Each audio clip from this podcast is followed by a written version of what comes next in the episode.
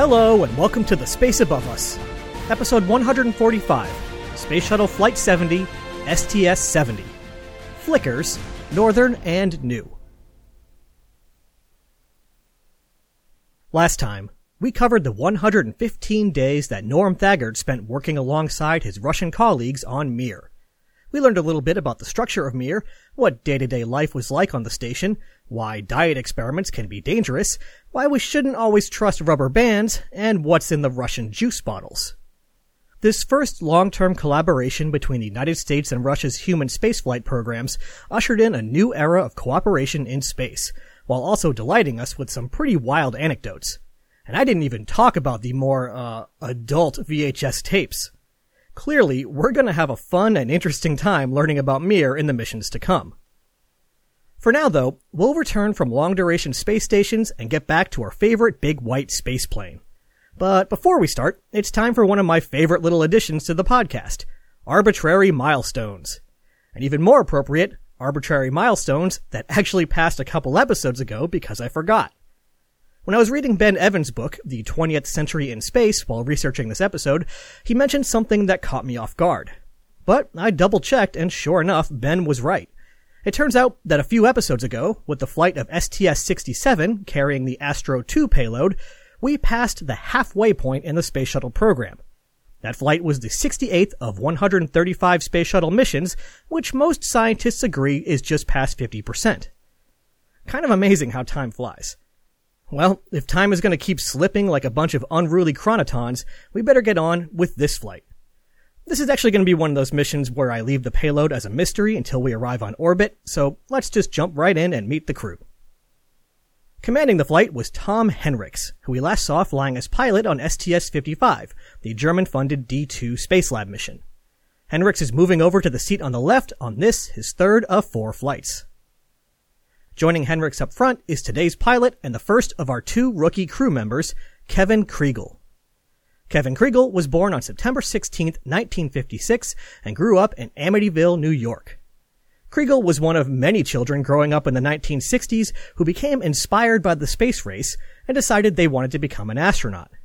With that in mind, he attended the U.S. Air Force Academy and learned how to fly at Williams Air Force Base in Arizona.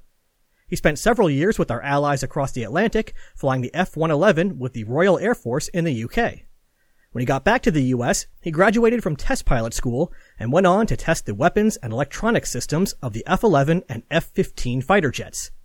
He joined NASA in 1990 as an aerospace engineer and instructor pilot, testing out T-38 upgrades and instructing future shuttle pilots in the shuttle training aircraft. Two years later, he was selected as an astronaut, and this is his first of four flights. Moving on to mission specialists, we find Mission Specialist 1, Don Thomas.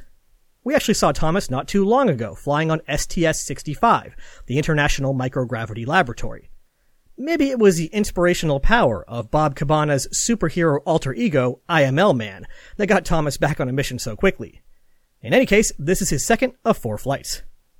One thing I want to quickly mention is that Thomas actually wrote a book that focuses on this mission, called Orbit of Discovery. I wasn't able to read as much as I had hoped, but I bring it up because for the third time, I ordered a used spacebook online, and it showed up with astronaut autographs in it. Previous examples include a copy of Countdown signed by Frank Borman and a Smithsonian book that's signed by a bunch of shuttle astronauts, including Charlie Walker, Rick Hauck, Tom Jones, and more.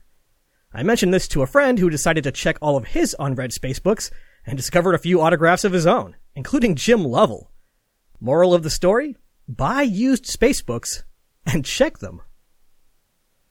Flying as today's flight engineer is Mission Specialist 2, Nancy Currie Gregg. Currie Gregg is another familiar face since we saw her on STS-57, which among other things retrieved the European science satellite EURECA. This is her second of four flights. And rounding out the crew, we have Mission Specialist 3, Mary Weber. Mary Weber was born in 1962 in Cleveland, Ohio, and grew up in nearby Bedford Heights, Ohio. Weber graduated from the astronaut factory known as Purdue University, wielding a bachelor's degree in chemical engineering. She then moved out to the University of California at Berkeley and earned a PhD in physical chemistry. Weber apparently had a taste for weightlessness even before becoming an astronaut, since she is an avid skydiver. As of March of 2018, she has logged nearly 5,000 skydives and has earned numerous medals in the U.S. National Skydiving Championships.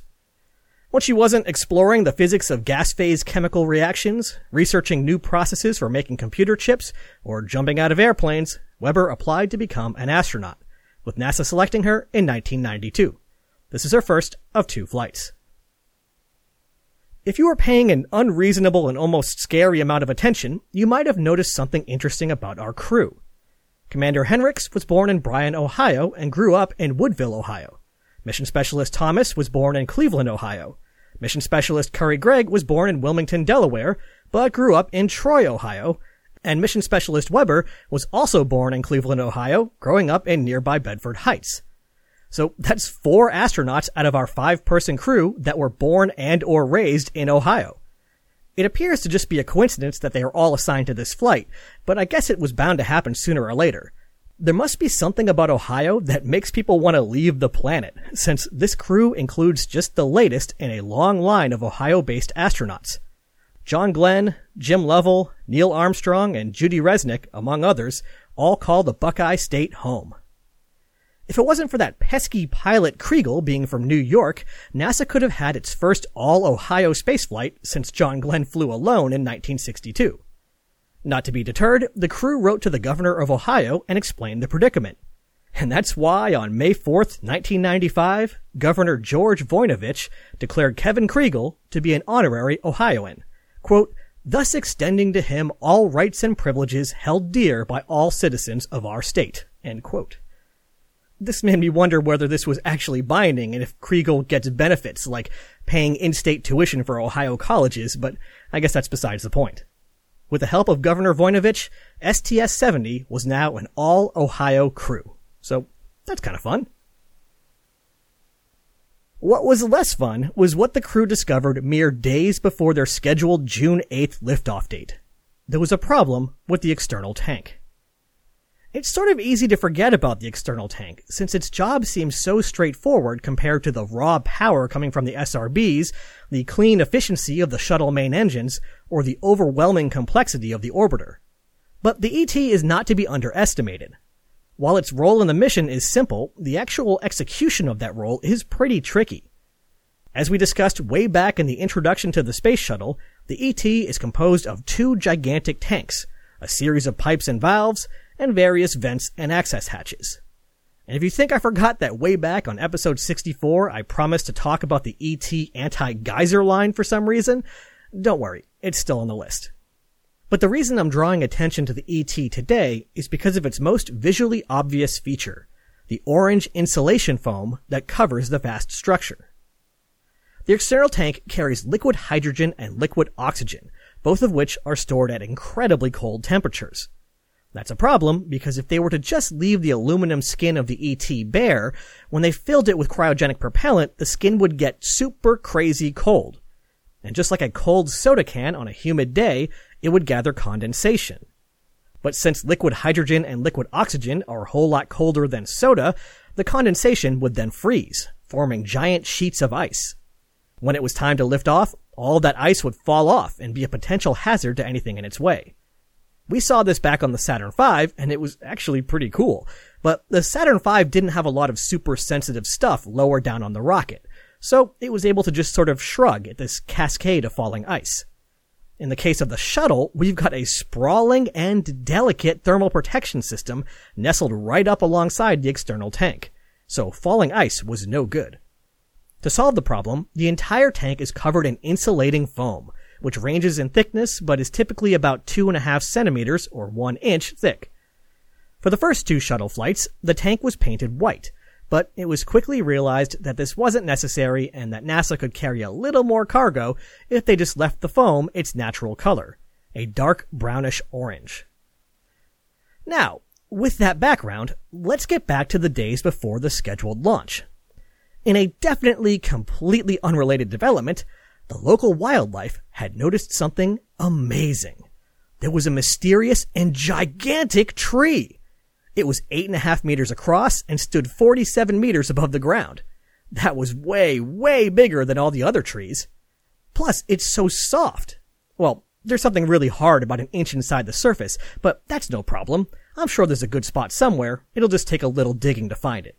This is perfect. At least, that was the apparent thought process of the local population of northern flickers. Woodpeckers. Yes, woodpeckers, the birds known for digging large holes in trees. I'm not sure why it took us 70 missions for this to happen, but woodpeckers had descended on the external tank, done their thing, and left 71 holes all over the protective layer of insulating foam. To stop additional attacks, several plastic decoy owls, as well as balloons that look like the eyes of the bird's predators, were set up all around the pad to deter the flying vandals leading to the hilarious juxtaposition of an ultra advanced spacecraft right next to a bunch of dumb plastic owls. Workers spent a couple of days attempting to repair the damage out at the pad, but there was just no safe way to reach some of the damage. Instead, they gave up and rolled Space Shuttle Discovery back to the vehicle assembly building.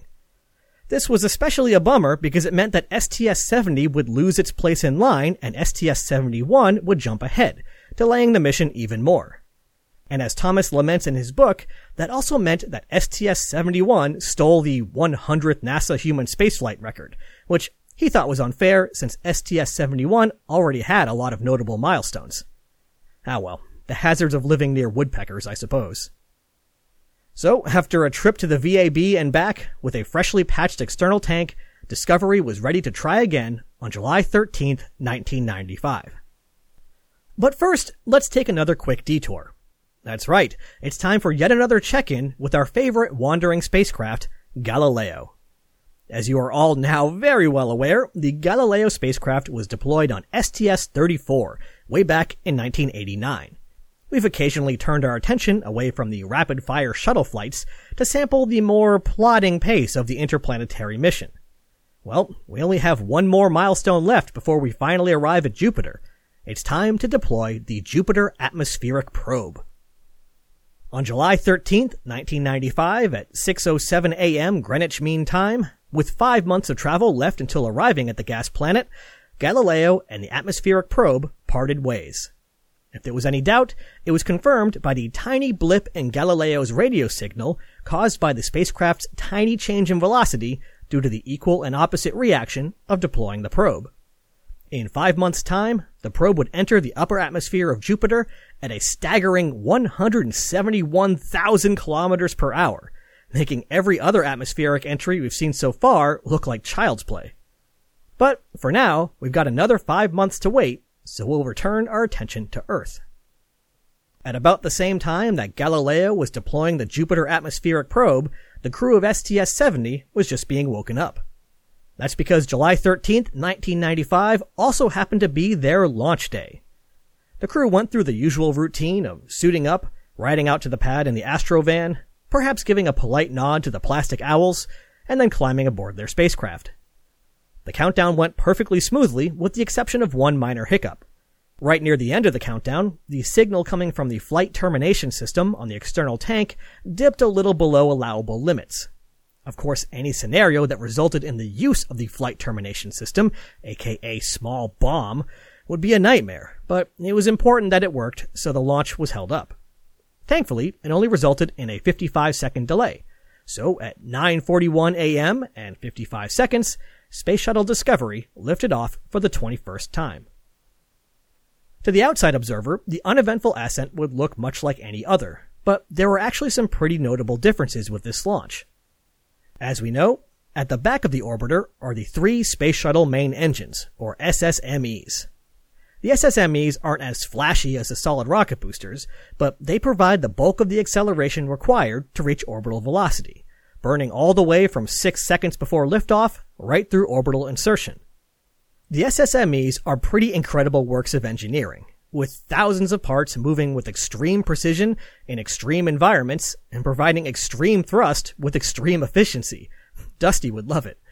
The engines are also one of the reasons a shuttle launch takes so much work to prepare.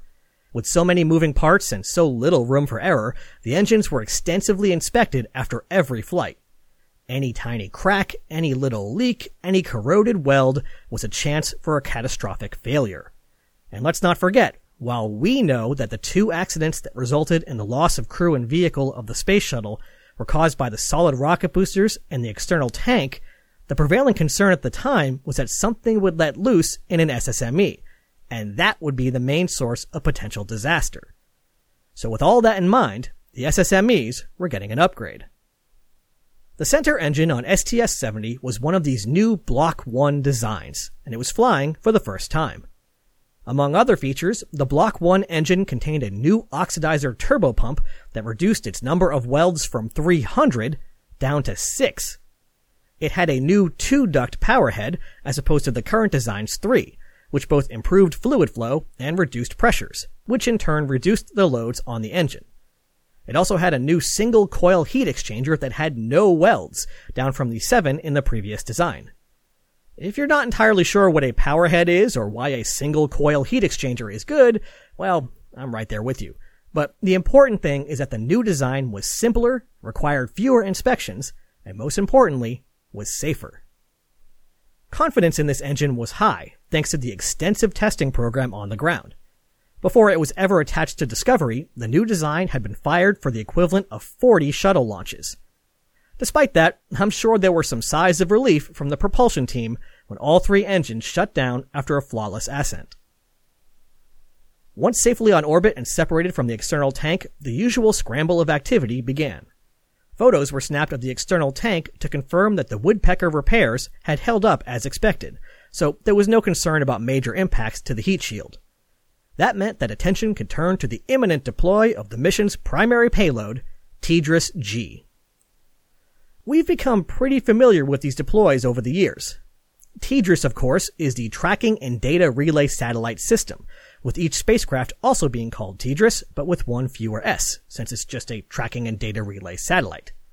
With TDRS G, we'll be going through a deploy for the sixth time. But with this flight, we'll be seeing the last of the first generation of TDRS satellites. With that in mind, I thought we'd do a quick retrospective on the system and see how we got to where we are in this point of the story. We first saw a TDRS launch way back before the mission numbers got all wacky, on only the second operational shuttle flight, STS-6, in 1983. The actual deployment from the shuttle went perfectly smoothly, but the inertial upper stage that was supposed to carry TDRS A to orbit malfunctioned. So instead of a nice easy cruise on up to GEO, the team at the Goddard Space Flight Center had to spend months carefully coordinating dozens of maneuvers with the spacecraft's much smaller engines. The satellite made it in the end and was renamed TDRS 1 once it became operational, but there was a whole lot more drama than expected.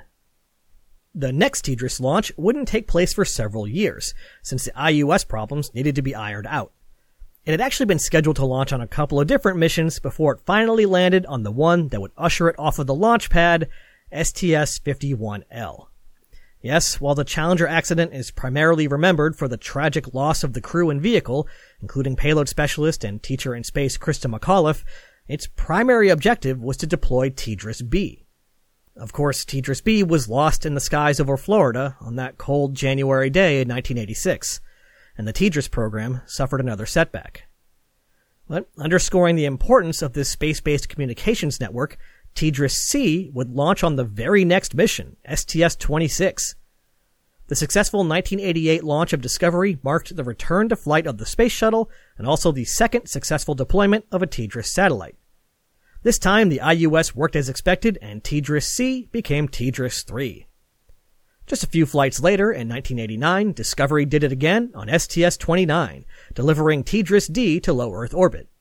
After a successful deploy, TDRS-D rode its upper stage to geostationary orbit, and TDRS-4 joined the network. After that, we see a steady rhythm of a new TDRS launch every two years. In 1991, TDRS E flew on Atlantis, and in 1993, TDRS F flew on Endeavour, adding TDRS 5 and TDRS 6 once each spacecraft became operational. And today, in 1995, we meet TDRS G. TDRS G was originally never supposed to happen, at least not as part of the first generation of satellites. But as part of the aftermath of the Challenger accident, yes, we're still feeling echoes from that even nine years later, funding was allocated for a replacement for TDRS B. This is fortunate, Because it turns out that without TDRS G, the constellation wouldn't have been able to meet its full requirements. Let me explain. If you're going to switch from a series of ground stations to a constellation of geostationary communication satellites, you kind of have to go all in. Entire missions were being crafted with the use of TDRS at the very heart of the concept of operations. Also, lingo of the day, at Goddard at least, we say CONOPS for concept of operations. Basically, how we're going to do what we do. Anyway, we've got a bunch of stuff with a CONOPS that critically depends on TDRS. In addition to the space shuttle, we've got the Hubble Space Telescope, UARS, ERBS, the Compton Gamma Ray Observatory, and others, all counting on TDRS for data downlink. In the case of Compton, which had a faulty data recorder, TDRS was basically the only way for it to generate scientific data at all. And then you can add in the upcoming International Space Station and the Earth Observing System, including Terra, Aqua, and Aura. My point is, if NASA was going to use TDRS at all, it had to work all the time. But really, you only needed two satellites to make the system work. TDRS East and TDRS West. Yeah, you miss a little gap over the Indian Ocean, but you can work around that in ops. But with this gotta work requirement, NASA also needed two fully functional spares that were ready to jump in with little warning if there was a problem. If we refer back to our earlier list, we find that we have three functional spacecraft, TDRS 4, 5, and 6, and two partially functional ones, TDRS 1 and TDRS 3.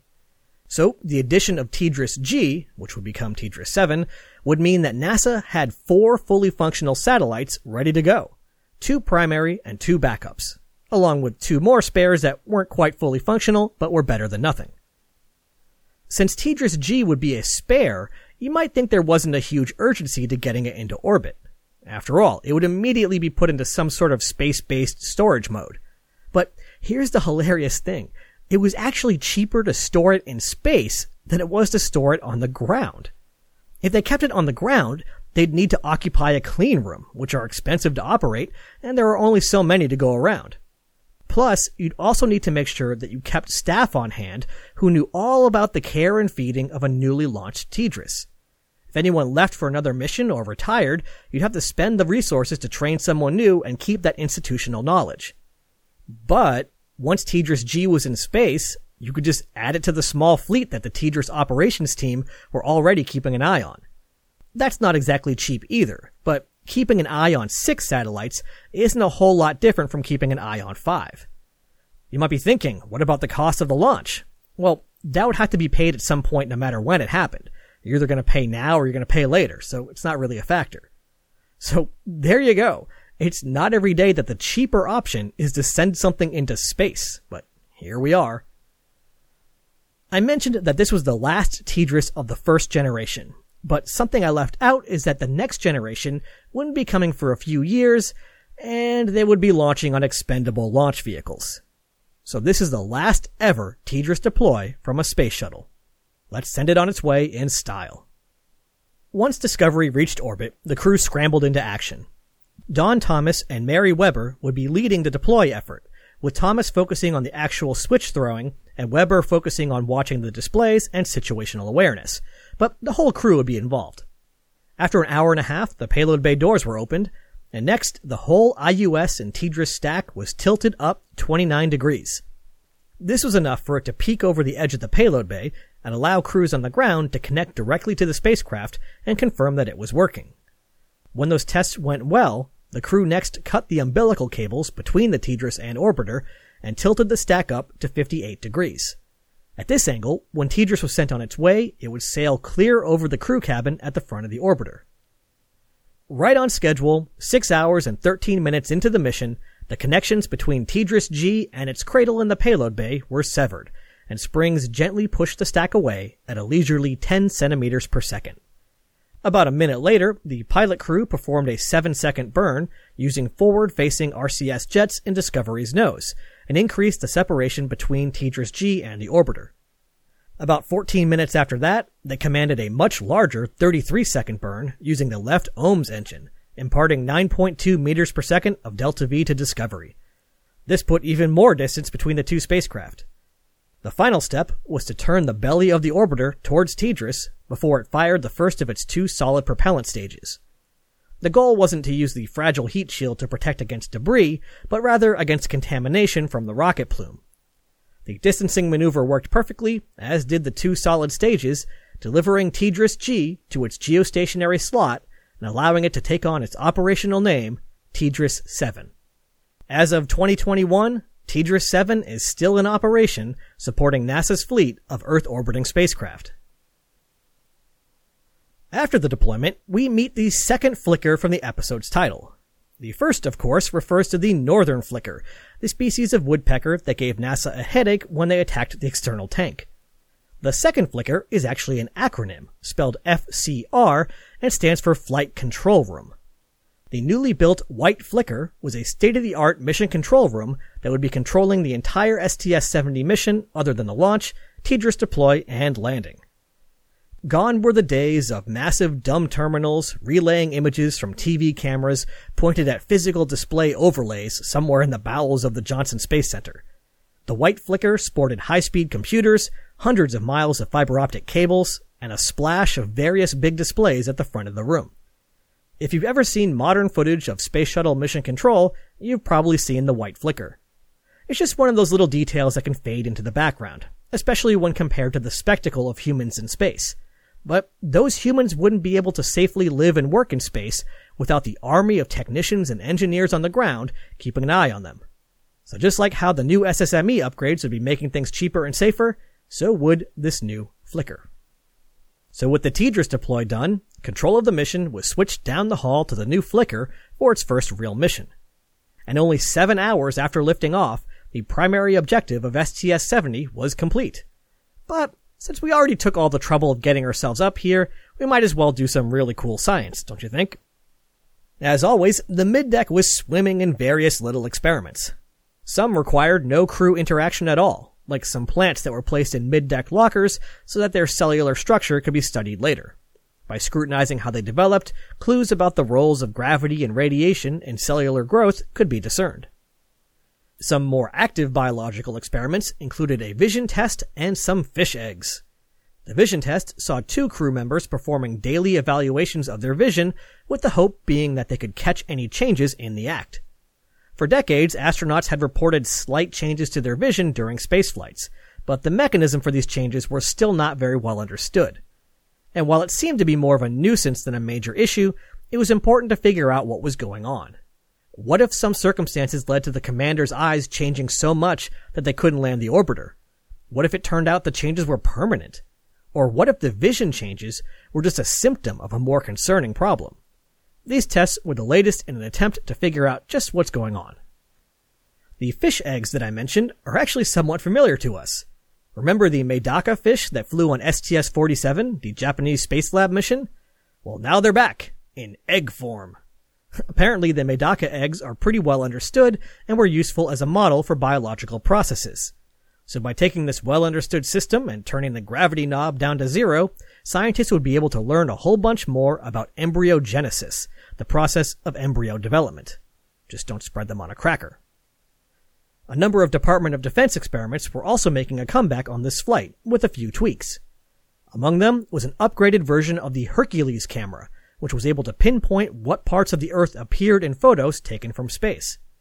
Among other things, the new system was now multispectral, allowing measurements outside of the visible light spectrum. So this was getting to be one fancy camera. The military applications of ship tracking, or MAST experiment, also made a return. In this, astronauts would take observation of clouds near large sea vessels. The thought was that the pollution coming off of these ships could actually change the nature of the clouds near them, causing them to reflect light differently. This had obvious applications for the military in tracking ships, but it was also important to know how these pollution aerosols were changing the local weather and climate. And of course, no shuttle flight would be complete without some sort of protein crystal growth experiment. There's always some sort of protein crystal growth experiment. The mission went on day after day with no significant issues. To give you an idea of just how calm this flight was, one of the biggest issues I saw was that the onboard vacuum cleaner tripped a circuit breaker. Upon inspection, they realized that the power cord had become frayed when it was accidentally closed in a mid-deck locker door and was now causing a short circuit. The crew actually made the effort to splice in a repair for the power cord, but the decision was made to leave the vacuum stowed just in case. So, with TDRS deployed, Medaka eggs inspected, ships observed, eyeballs squinted, and vacuum cleaners repaired, it was time to come home. Well, almost. The crew got one extra day and one extra rev on orbit, courtesy of the Florida weather. But the fourth time was the charm, and Discovery soared through an uneventful reentry. After touching down at the Kennedy Space Center and rolling to a stop, the 8 day, 22 hour, 20 minute, and 7 second mission was over. The mission report called it the most trouble free flight of the entire shuttle program to date. Maybe we should send Ohioans into space more often. Next time. No, it's not a UFO. No, it's not a cyber disk. And no, it's not the world's most expensive POG. It's the return of the Wake Shield facility. Time to create some ultra vacuum. Ad Astra. Catch you on the next pass.